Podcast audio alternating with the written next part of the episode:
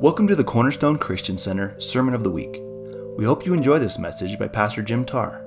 For more information about this podcast and other resources, visit cccbasalt.com. You know what? It's easy, isn't it, to get our eyes off the Lord. When you get your eyes off the Lord, then fear comes into our heart and then comes doubt and unbelief. But we are people of hope. And what we're looking at in the book of Revelation here is uh, just the message of the great battle that's coming at the end of the age. You're saying, Pastor Jim, it, if I'm looking for bad news, I don't need to come to church on Sunday morning, right? But the book of Revelation is just this amazing understanding that God says the day is coming when I am going to wrap everything up. And that the Lord is eh, helping us to understand that we are engaged in a battle that is a battle that's been going on from the very beginning. So that when Adam and Eve fell, it happened by the hand of Satan himself, came to tempt them, and then the prophecy went over Eve, and that must have just infuriated Satan when the prophecy came that there is coming a Messiah, and that the seed of the woman a prophecy about the Messiah coming would crush the head of the serpent Satan. And so we're looking at this great battle, this great struggle. And as we're looking at the book of Revelation, I think it's very timely for us to look at it to know that God is in control. In the end, God wins. But in the meantime, you and I are to occupy until we, He comes. We are here to fight the good fight of faith. We are here to battle. We're here to pay the price. We're here to do whatever it takes to see that the light of God and the righteousness of the Lord would be revealed upon the earth. So God is good, isn't He? Yes. And what we're looking at in the book of Revelation in chapter 13, we had some the characteristics um, of some of the people that are going to be end time players. We had the we already discussed the sun clothed woman who was a picture of the nation of Israel. Out of the woman would be born a child, and this child, the dragon, would be waiting to consume the child, but it would be caught up. This is a beautiful picture of the Messiah, Jesus Christ, coming out of the nation of Israel. The male child being born, of course, that is the key player. And that Jesus Christ, the one who was born in the manger, and this is such a beautiful picture in the book of Revelation. It reminds us of the humility of the Messiah, born to be a baby born like us, man. He's just flesh and blood. And yet, God loved us so much that he became flesh. But he becomes the great victor. We read about the archangel, the remnant. We had studied that as well. Now, what I want to do today is I want to talk about the last two characters that we're going to find out in the book of Revelation that the Lord reveals. One is in John the Apostle's vision, he sees a beast coming up out of the sea. And then the other thing that he sees is a beast that comes up out of the earth. So, this idea of a beast, you know, what you're picturing when you think of a beast, you're probably right. This is a vicious kind of animal. He can't even recognize it.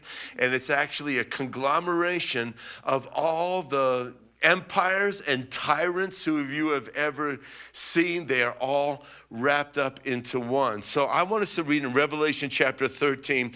I'm going to start reading in verse 1. It says this And the dragon, remember that Satan, has been cast out of heaven stood on the sand of the seashore. Then I saw a beast coming up out of the sea, having ten horns and seven heads, and on his horns were ten crowns, and on his heads were blasphemous names. And the beast that I saw was like a leopard, and his feet were like those of a bear, and his mouth like the mouth of a lion. And the dragon gave him power and his throne and great authority. And I saw one of the heads as it had been fatally wounded, and his fatal wound was healed. And the whole earth was amazed and followed after the beast. They worshiped the dragon because he gave his authority to the beast, and they worshiped the beast, saying, Who is like the beast, and who is able to wage war with him? A mouth was given to him speaking arrogant words and blasphemies, and authority to act for 42 months, three and a half years. And he opened his mouth in blasphemies against God to blaspheme his name and his tabernacle, that is, those who dwell in heaven. It was also given to him to make war with the saints and to overcome them, and authority was given to him over every tribe, people, language, and nation. All who live on the earth will worship him, everyone whose name has not been written since the foundation of the world in the book of life of the Lamb who has been slaughtered. If anyone has an ear, let him hear. If anyone is destined for captivity, to captivity he goes. If anyone kills with the sword, with the sword he must be killed. Here is the perseverance and the faith of the saints. And Father, I pray that you would come and that you would anoint the word of the Lord. And God, I pray that you would give us ears to be able to hear what the Spirit of God is saying. Lord, Holy Spirit, you are always welcome here. So I pray that you would just fall upon the hearts of each person that's here. We're here, Lord, not in vain, but to encounter you, the risen Christ. In Jesus' name, amen. amen. So here we have the dragon. He's on the seashore. We find out that he's cast during this seven years of trouble that's come upon the earth halfway through the tribulation period. Three and a half years, we find out that God is saying, I'm going to begin the process of cleaning up the heavens and the earth. Yes, Satan does have access to heaven right now whenever he goes to tempt any one of us. We have a beautiful picture in the book of Job that he has to get permission from God. So he has access to go in and out. But when God begins to clean up the heavens and the earth, and I'm not saying that heaven is defiled like the earth, I'm just saying Satan, who once was the chief archangel, he's not allowed to tempt us above what we are able to stand but God will make in that temptation a way of escape. So, Satan, three and a half years, he's cast out of heaven. We find him as the dragon here. He's standing on the seashore while this huge beast comes up out of the sea. As I said, he shows all the different characteristics of the great empires of the world the Babylonian, the Medo Persian, the Greek, and the Roman Empire. And he's coming up out of this, and it's a terrifying image that we have. And as we're looking at this picture right here, we realize that he has multiple heads, multiple crowns. There's so much of him that looks like the dragon. Can I remind everybody right here the beautiful revelation of the Trinity is actually going to be imitated by, by, the, by Satan. Satan in the Garden of Eden asked uh, Eve, you know, just, just eat of the fruit. One act of obedience towards me. And God doesn't want it because then you'll be like him. This whole desire was coming out of the heart of Satan. He wanted to be like the Most High God. He wanted to be him, and his heart was filled with pride. And in that place, see, we have another picture that at the end of time, he's going to want to be like God. He's going to want to be like the three in one. The dragon, Satan himself, wants to be God the Father, but he's actually the anti God the Antichrist who comes up out of the earth, the false Messiah that the world is going to embrace. For seven years, they're going to give him allegiance. He, he is Satan's Messiah, but he's the Antichrist. We have the anti God, the Antichrist, and then we're going to look today at another prophet that rises up. The prophetic gift comes by the power of the Holy Spirit. So he will imitate the false prophet, the Holy Spirit. So here in the book of Revelation, you have the anti God, the Antichrist, and the anti Holy Spirit. Because Satan's not a creator, he can't come up with an original idea. He came out of God's desire to make the angels, and he was the greatest of them all, but he cannot create ideas on his own. All he can do is imitate, and he tries at the end of time to imitate everything. He was predicted to come, this Antichrist. Now, here, this is what we have to understand. So many of the prophecies about Jesus the Messiah came true. Absolutely came true. Why would we receive those and then not receive the prophecies of an Antichrist that's going to come to the earth. The Bible it prophesies him for, for hundreds of years, even you could say for thousands of years if we go back from our point of view today. But he has been called the king of Babylon. He's been called the Assyrian. He's called Lucifer, called the little horn. He's called the king of fierce countenance, the prince that shall come, the willful king, the man of destruction, the son of destruction. He's called that lawless one. John calls him Antichrist. And here we find he's called the beast. When we look at these different revelations that come on about the, the Antichrist, the prophet Isaiah, 700 years before the coming of Christ, prophesied concerning him. When we look at this passage right here in the book of Isaiah, we, we read this I saw one of his heads as if it had been fatally wounded And uh, I'm sorry, I read the wrong one. But with righteousness he will judge the poor and decide with fairness for the humble of the earth. That's talking about the Messiah. He will be righteous, he'll judge the poor, and he'll be fair. He will strike the earth with the rod of his mouth, and with the breath of his lips he will slay. Now, your Bible might say the wicked, but actually, if you look at the original language there, it says the Messiah is coming with the breath of his lip. He will slay the wicked one. That's in the singular. Isaiah chapter 11, verse 4. The Apostle Paul said this The lawless not one will be revealed, whom the Lord will eliminate with the breath of his mouth. We find out in both of these instances that an antichrist is coming. He will be lawless, he will do his own thing, he will be vicious, and God is merely just going to go, and he's going to be gone. He will be destroyed by the breath of the mouth of God. Isaiah 14, verses 4 to 7. Then you will taunt the king of Babylon and say, How the oppressor has ceased and how the onslaught has ceased. The Bible says right there that that's going to be the words of the kings of the earth. They're going to say, Who is this one that we were so afraid of? Because merely by the breath of God, he was brought down. You know, I just want to say this and this is just coming out of the heart of what I, what I share with you. We are not called to fear the countenances of man. We should not have the fear of man. We should not have the fear of the enemy. We should not have the fear of stepping out in obedience and whatever God has called us to do. Because the truth of the matter is this is that you carry the Spirit of God. And by the breath of God, you can declare that greater is He that's in you than He that's in the world. And Jesus is the one who's helping us to understand that the battle has been raging since the very beginning of time. And Christ is the one is going to be victorious. I want to remind everyone as well that we were taught in the scriptures that this Antichrist cannot rise up until the one who is restrained, who is removed. Who is the one who is restrained? It's the Holy Spirit who's active in the church. The prayers of the saints hold back the power of darkness.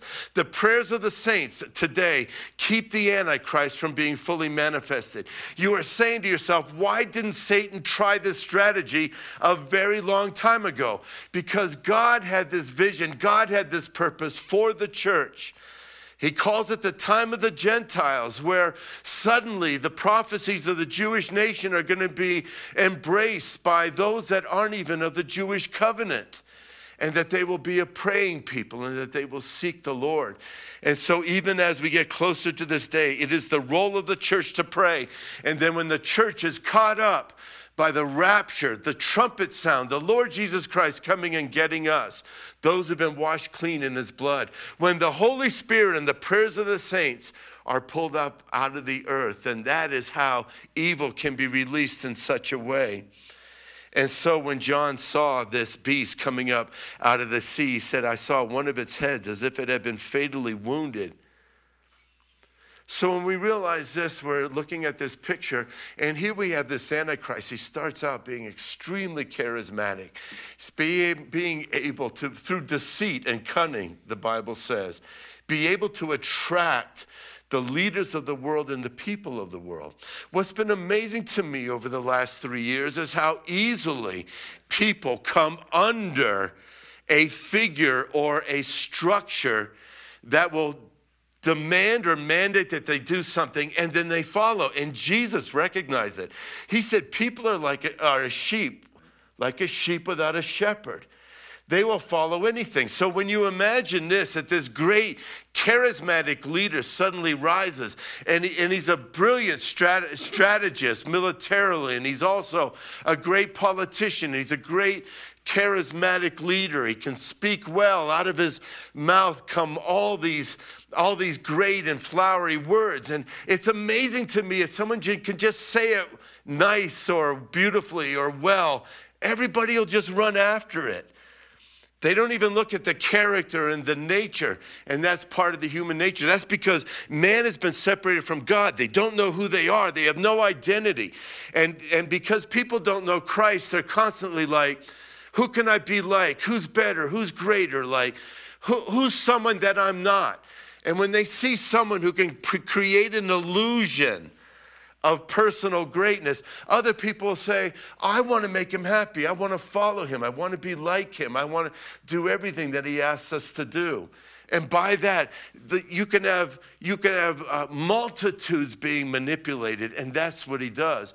But here we find out that in the revelation of this beast coming up out of the sea, the Antichrist, that one of his heads is wounded.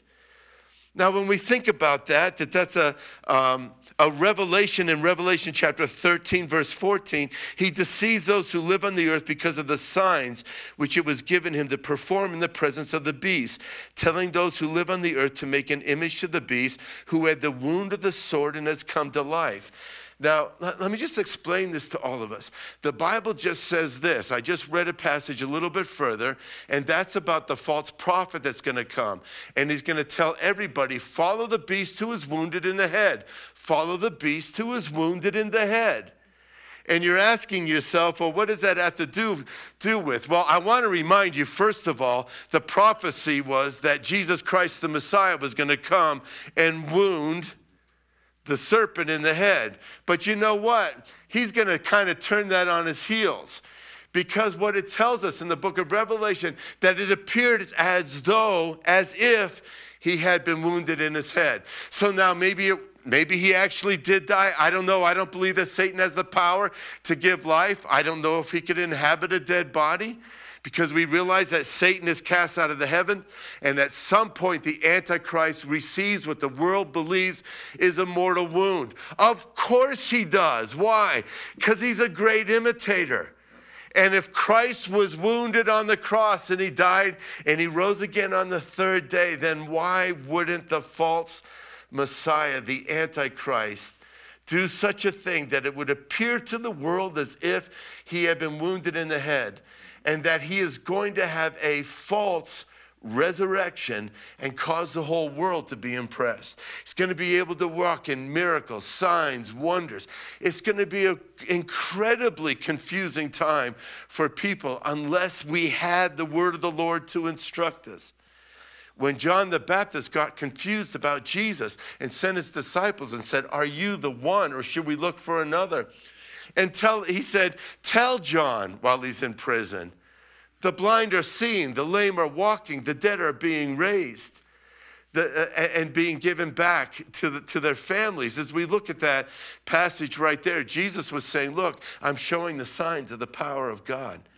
But during this last days, man, during this Antichrist, by the power of Satan, he's actually going to do wonders. And that's why, even today, as we get closer to this event, today is a day for discernment. Today is the day for people to understand. You have to be led by the Spirit of God. Some things look really good right now, but they aren't. You and I have to be filled with the Word of God. We've got to be looking at the real so that we will recognize the counterfeit. We have to be in the Word, in the Spirit, in prayer constantly dwelling on an awareness of the presence of the Lord and anticipating his return. So this face, fake resurrection happens. The whole earth is amazed. And, and then in 13.3, this will be the work of the dragon who has been cast out of heaven. He will inhabit, he will he will manipulate this one for three and a half years who makes a covenant treaty with the nation of Israel, makes everybody in the world think this is a really nice guy. He's really kind. We need to all follow him. When Satan is cast out of heaven, the wounded head is healed, and that man then is inhabited by the power of Satan, even the same way Jesus says, as, as I am in the Father, the Father is in me. The Antichrist will have the same relationship with Satan that Christ had with his heavenly Father. So that's amazing. He's going to switch, and when he switches at, in, in three and a half years as the Antichrist, when he switches, that which was nice will become vicious. It'll break covenant with the Jewish people, and he'll set up an idol in the temple for people to worship him, the temple in Jerusalem. So he presents, and, and for, by the way, also, I want you to know, I believe that during those first three and a half years, we say that you say there's no temple right now, but this one is going to restore Israel to uh, a grace from the surrounding nations I believe is the one who's going to rebuild the temple. And so then he's going to establish the temple, the worship in the temple, and then he'll set up an idol uh, uh, to himself. It's the same kind of idol look. It's the golden calf in the north and south of Israel. It's the same kind of idolatry that King Nebuchadnezzar had set up an image unto himself. And if you didn't follow it, you were cast into the fiery furnace. We see that mankind's inclinations have never changed. They love idolatry. And so um, and, and very quickly here, I don't want to run out of time. In Daniel chapter 7, verse 25, let me read for you this, because I want you to think, uh, to understand this is not just John the apostle having a dream one night. Daniel saw the same thing. He said, He, the Most High, he will speak against the Most High, Daniel prophesying about an Antichrist. He will speak against the Most High and will wear down the saints of the whole, highest one.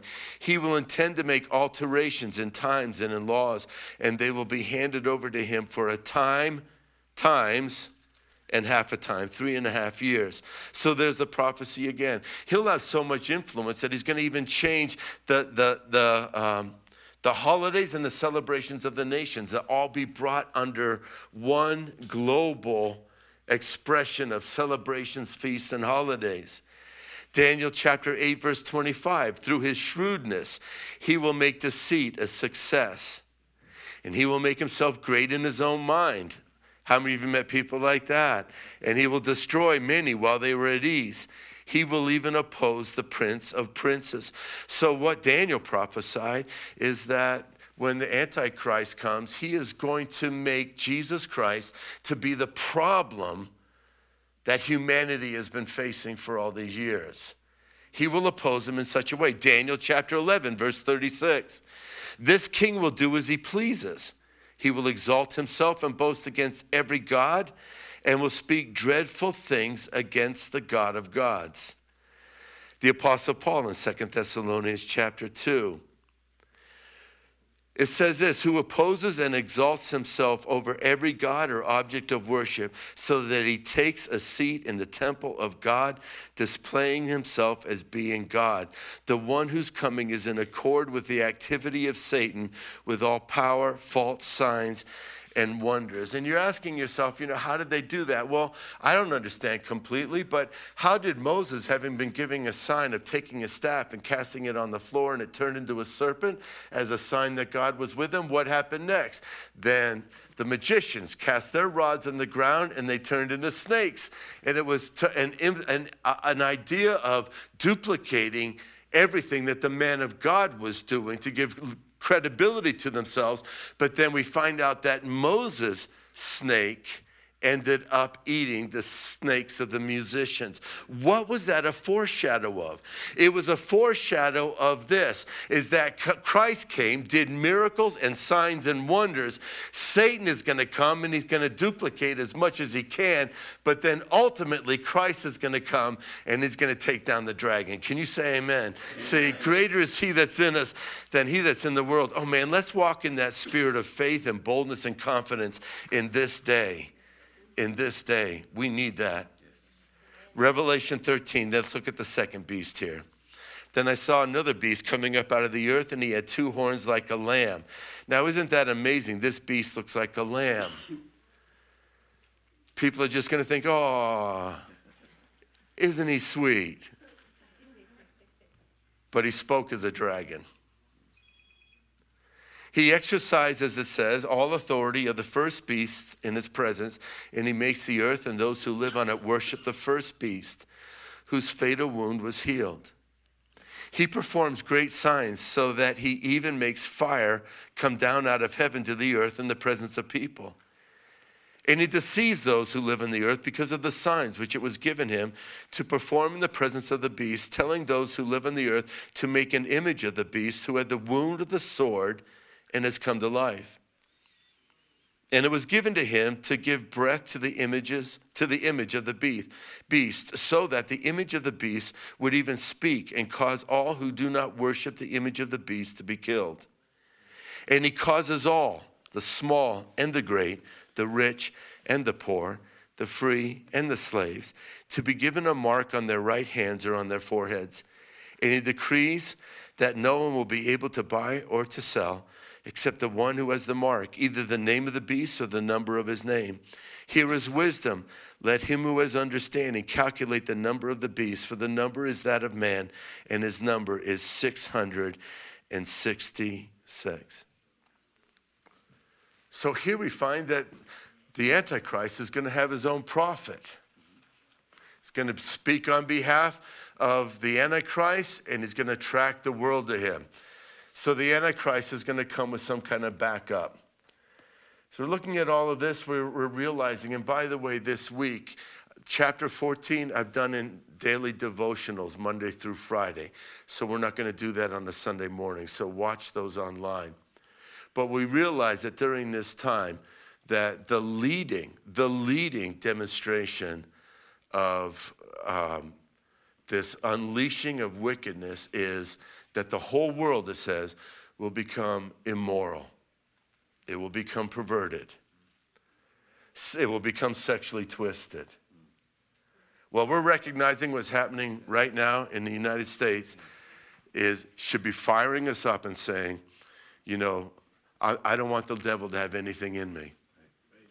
We got to be men and women who, who resist the immorality, the fornication, the sexuality, and the perversion that's going on in the earth today. Our governor invited the Disney, come here to the state of Colorado. You know, come on up here.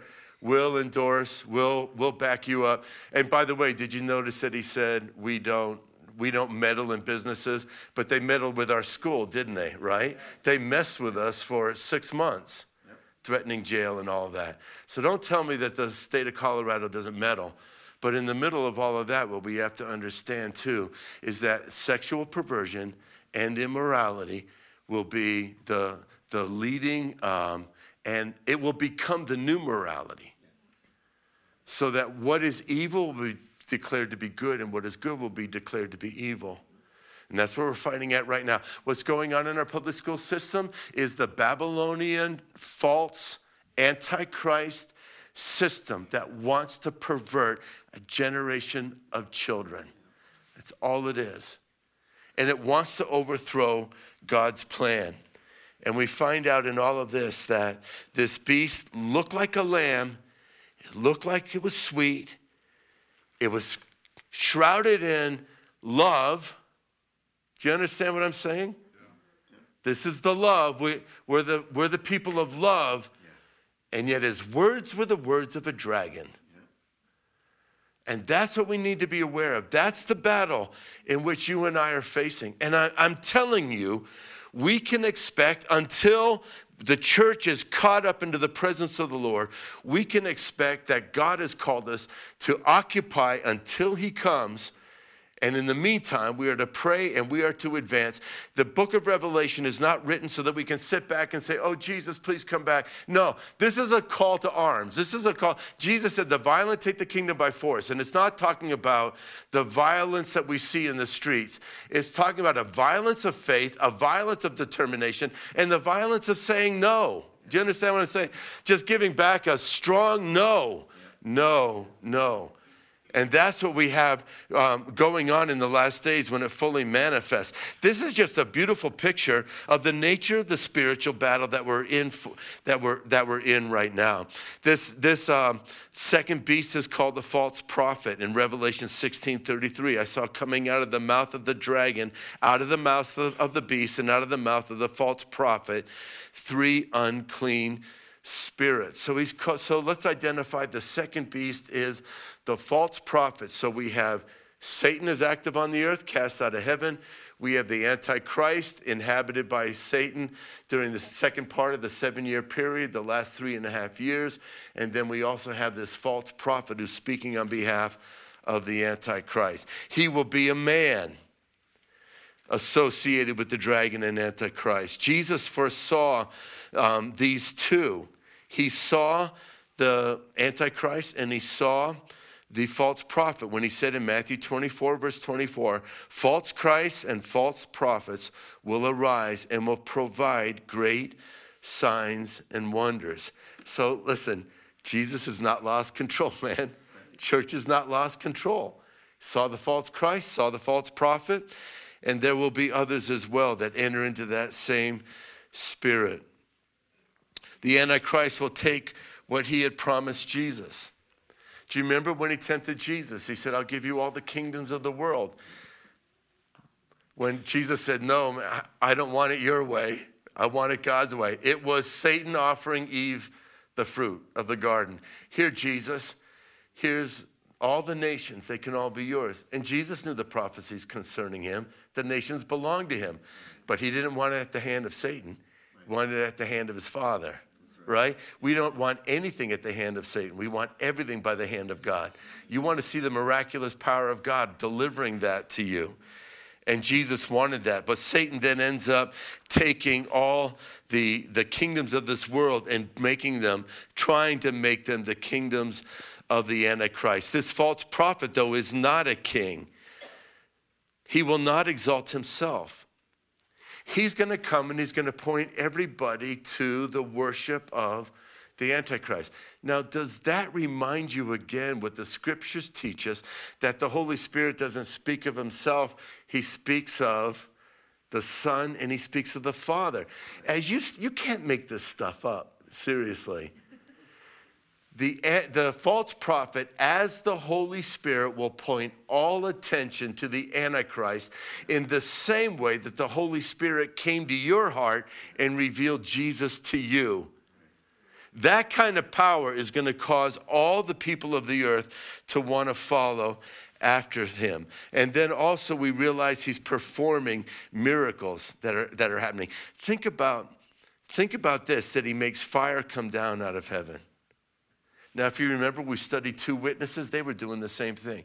Can you imagine if we didn't have the book of Revelation and these two men of God, they really are men of God, they can call fire down from heaven. But then suddenly the Antichrist shows up and he calls fire down from heaven. If we didn't have the word of the Lord, that so clearly lays the roadmap for us that we could walk through these times with understanding. If you didn't have the Holy Spirit and any kind of discernment, do you see how easy it would be for a season of confusion and manipulation of the entire earth? So this guy, and you say, wait a minute, wait a minute, Jim. Uh, Satan can't call down fire from heaven. I beg to differ. In the book of Job, do you remember that Satan got permission and he brought fire down from heaven to consume the animals and the, ser- the, the servants of Job.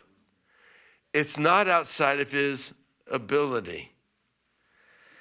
So then, now that the whole world is impressed, hey, you know what? Maybe they'll be even embracing the idea, because I've had people tell me this before. Well, Jesus had the Christ spirit, he had entered into this Christ revelation, understanding, empowerment that many great leaders have entered into. And so they'll give you this whole list of religious leaders. And maybe people will just be saying, hey, listen, this, these this man is doing exactly what Jesus did. This is a, another demonstration of one of those religious leaders that tapped into some kind of power. And the people end up being impressed. And this is what the, the, the, the false prophet does. He tells those who live on the earth to make an image to the beast who had the wound of the sword and has come to life. And so, what the Antichrist is going to do is he's going to ask the nations of the world. Now, if you picture that the temple being rebuilt in Jerusalem for three and a half years, the Jews have been worshiping according to the scriptures, the, the Antichrist breaks the covenant with the Jewish people he rages even against the nations. And the false prophet becomes an advocate for him. And he gets the whole world to come together to build an image to the Antichrist in the temple that at that place he can be worshiped. You know what Satan's trying to do? He's trying to fulfill all the prophecies that concerning the Mount Zion and Jerusalem, that all the nations of the earth will one day in the kingdom of God come and worship in Jerusalem. And so Satan's trying to do the exact same thing. But here, as, as we're wrapping this up, we realize that he will instruct all those on the earth to receive the mark of the beast. In verse 16 of Revelation 13, he causes all the small and the great, rich and poor, free and slaves, to be given the mark on the right hands and on their foreheads.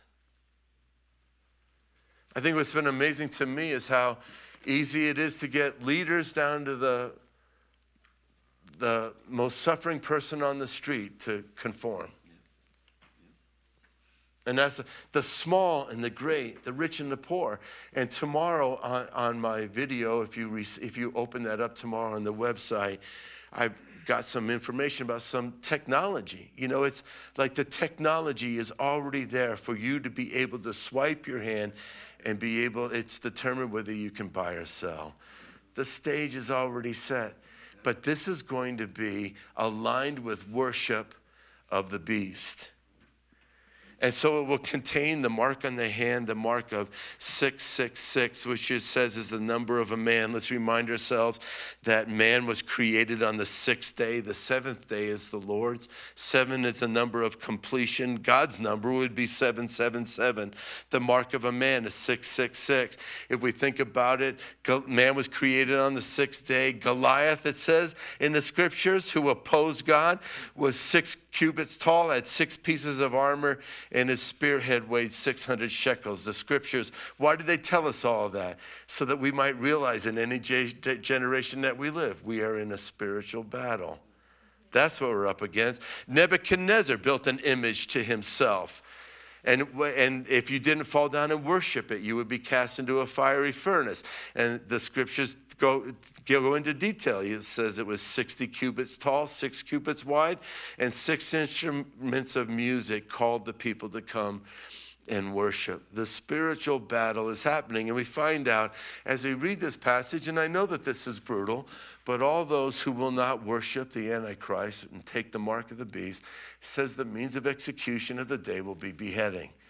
And I know that that's really brutal, but it's going to be the means by which he does it. And I think it's because of the fact that the prophecies were given that the, the Messiah would crush the head of the serpent. And so, what the serpent wants to do is crush the heads of the people that don't follow him. I, I never cease to be amazed this week, during one of the videos, an angel is going to fly around the earth, and we find out he's going to be preaching the eternal gospel. It's not the gospel of grace that saves people, it's the eternal gospel. And what gospel is that? That, that from eternity, God has said, These will be the unfolding events, and I will rise up with my Messiah, and I will be victorious. It's so amazing as we study these scriptures.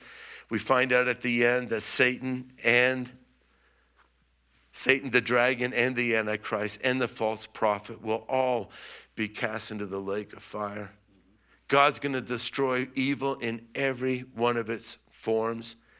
Can I just read this Revelation 20, verse 1, and close with this? I saw an angel coming down from heaven holding the key of the abyss and a great chain in his hand. And he took hold of the dragon, the serpent of old, who was the devil and Satan, and bound him for a thousand years.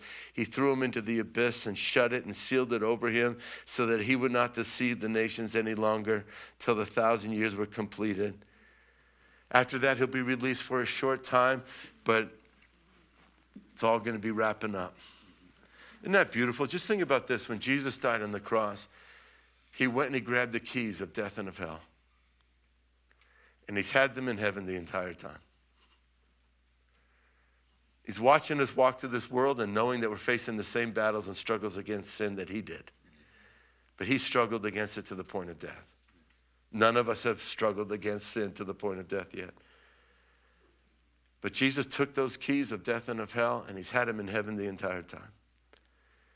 And he's watching us fight every battle, he's watching us fight every struggle of the things that are going on right now but he's still got the keys. And the scriptures teaches very clearly that, you know what?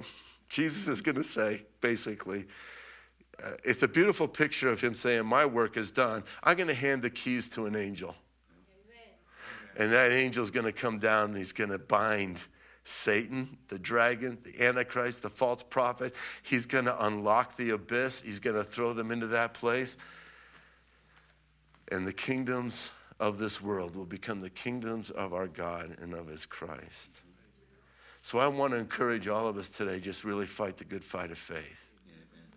If God be for you, who can be against you? If you fought a battle and the consequences and the price was greater than you thought, when you stepped out to do what you felt like the Lord wanted you to do, you have to understand this that sometimes we obey the Lord as Jesus did the Father.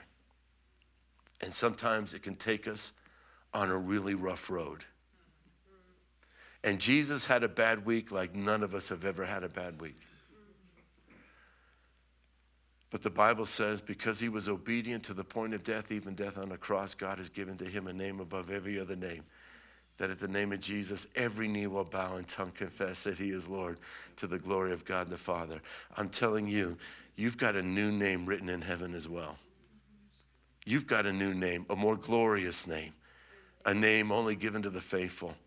So you fight, you pray, you press on, you believe and you inherit everything that Jesus Christ came to give you. Can you say amen? amen?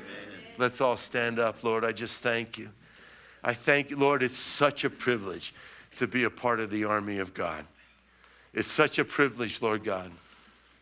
And I pray, Father, I pray that the Holy Spirit would come and just strengthen everyone in their body, mind, and spirit. Let every believer here today, Lord, experience a fresh infilling of your Holy Spirit. Let the same spirit that raised Christ from the dead quicken your mortal body right now. In Jesus' name, I pray, Father, that a resolve, a courage, a boldness. I pray eyes on heaven, eyes on the victory, eyes on the future, Lord. I pray, Father, that you would break the fear of man. It's a snare. I pray, Father, the, the, the need, the need that comes out of man's lost identity with you that would cause him to follow anybody or anything. I, I pray, God, neediness would be broken off your people. They wouldn't need the praises of men, they, they wouldn't cower under the criticisms of men. I pray, Father, that they would not worry about how someone glanced at them the tone of voice they used. I, I pray, God, for a greater boldness and courage to fall upon your people in this day. I thank you, Lord God, because you said in your word that in the hour of darkness, the glory of the Lord would come upon your people. When a darkness covers the earth and deep darkness the people, I will rise upon you and my glory will be seen upon you. So I pray, Father, your glory upon your people settled people would see it in their faces. With your heads bowed and your eyes closed. If you've never met Jesus Christ as your personal Lord and Savior, I want to give you an opportunity today to meet Him. You know, coming to church, that won't change you. Listening to me, that won't change you. Good works won't change you. The change has to happen in the heart, happens by a miracle. For by grace are you saved through faith, not of yourselves. It's a gift of God, it's not of works, so no one can boast. If you've never met Jesus as your Savior, I want to give you an opportunity today. I want to ask you to do two things, and trust me, it's not a formula. But I want to lead us in a prayer if you've not met Jesus to, to declare with your heart, and speak from your mouth that Jesus Christ is Lord. I want to give an opportunity for you to join us in prayer. If you're saying to me, Pastor Jim, I want to be saved today. I want to give my heart to Jesus. I want to know I'm on the right side. In the end of all things, I want to know I'm on the right side. Um, first thing I'm going to ask you to do is just raise your hand saying, Pastor Jim, I want to be included, included in that prayer. Secondly, if you do raise your hand, I'm going to invite you to come to the front and I want to pray for you in front of the people. Yes, Jesus said, If you confess me before men, I'll confess you before the Father. But if you deny me before men, I'll deny you before the Father. And the thing is this is that we never wrap up a service without giving an opportunity for you to give your heart to Jesus because it's the most important thing that you could ever do. Ever, ever. If you've not met the Lord, and you want him in your heart today, would you just lift up your hand saying, Pastor Jim, I want to be included in this closing prayer?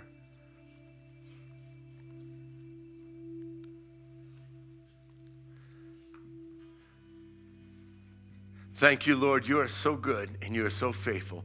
Bless these people, Lord, as they leave. Bless them, Lord, in their families. Bless them in their singleness, their marriages. Bless them, oh God, in the roof over their head, the vehicles they drive, the animals or plants that are in their care. Father, I pray, Lord God, in the call of that you have upon their life and their purpose and in their destiny that they would be blessed. I pray, God, that you would bless their children and their grandchildren and their great grandchildren. I pray, Lord, the blessing of the healing of the Lord upon them. I pray, Lord, the angelic protection would surround them wherever they go. I pray, Father, that the miraculous provision of the kingdom of God would be theirs. I ask, oh God, that you would give them ears to hear your voice, to know your will, to hear you whether to go to the right or to the left. I pray, Lord God, a favor upon their lives. Let them walk in favor, favor with you, Lord God, and favor with men who want to see the right way. Father, I pray, O oh Lord, let your glory rest upon them. We thank you for this time to come together in Jesus' name. Amen. Thanks for listening to the Sermon of the Week. This weekly podcast can be heard on our cccbasalt.com website, the CCC Basalt app, or your favorite podcast platform. If you'd like to support our efforts financially, you have the opportunity to give at cccbasalt.com forward slash give.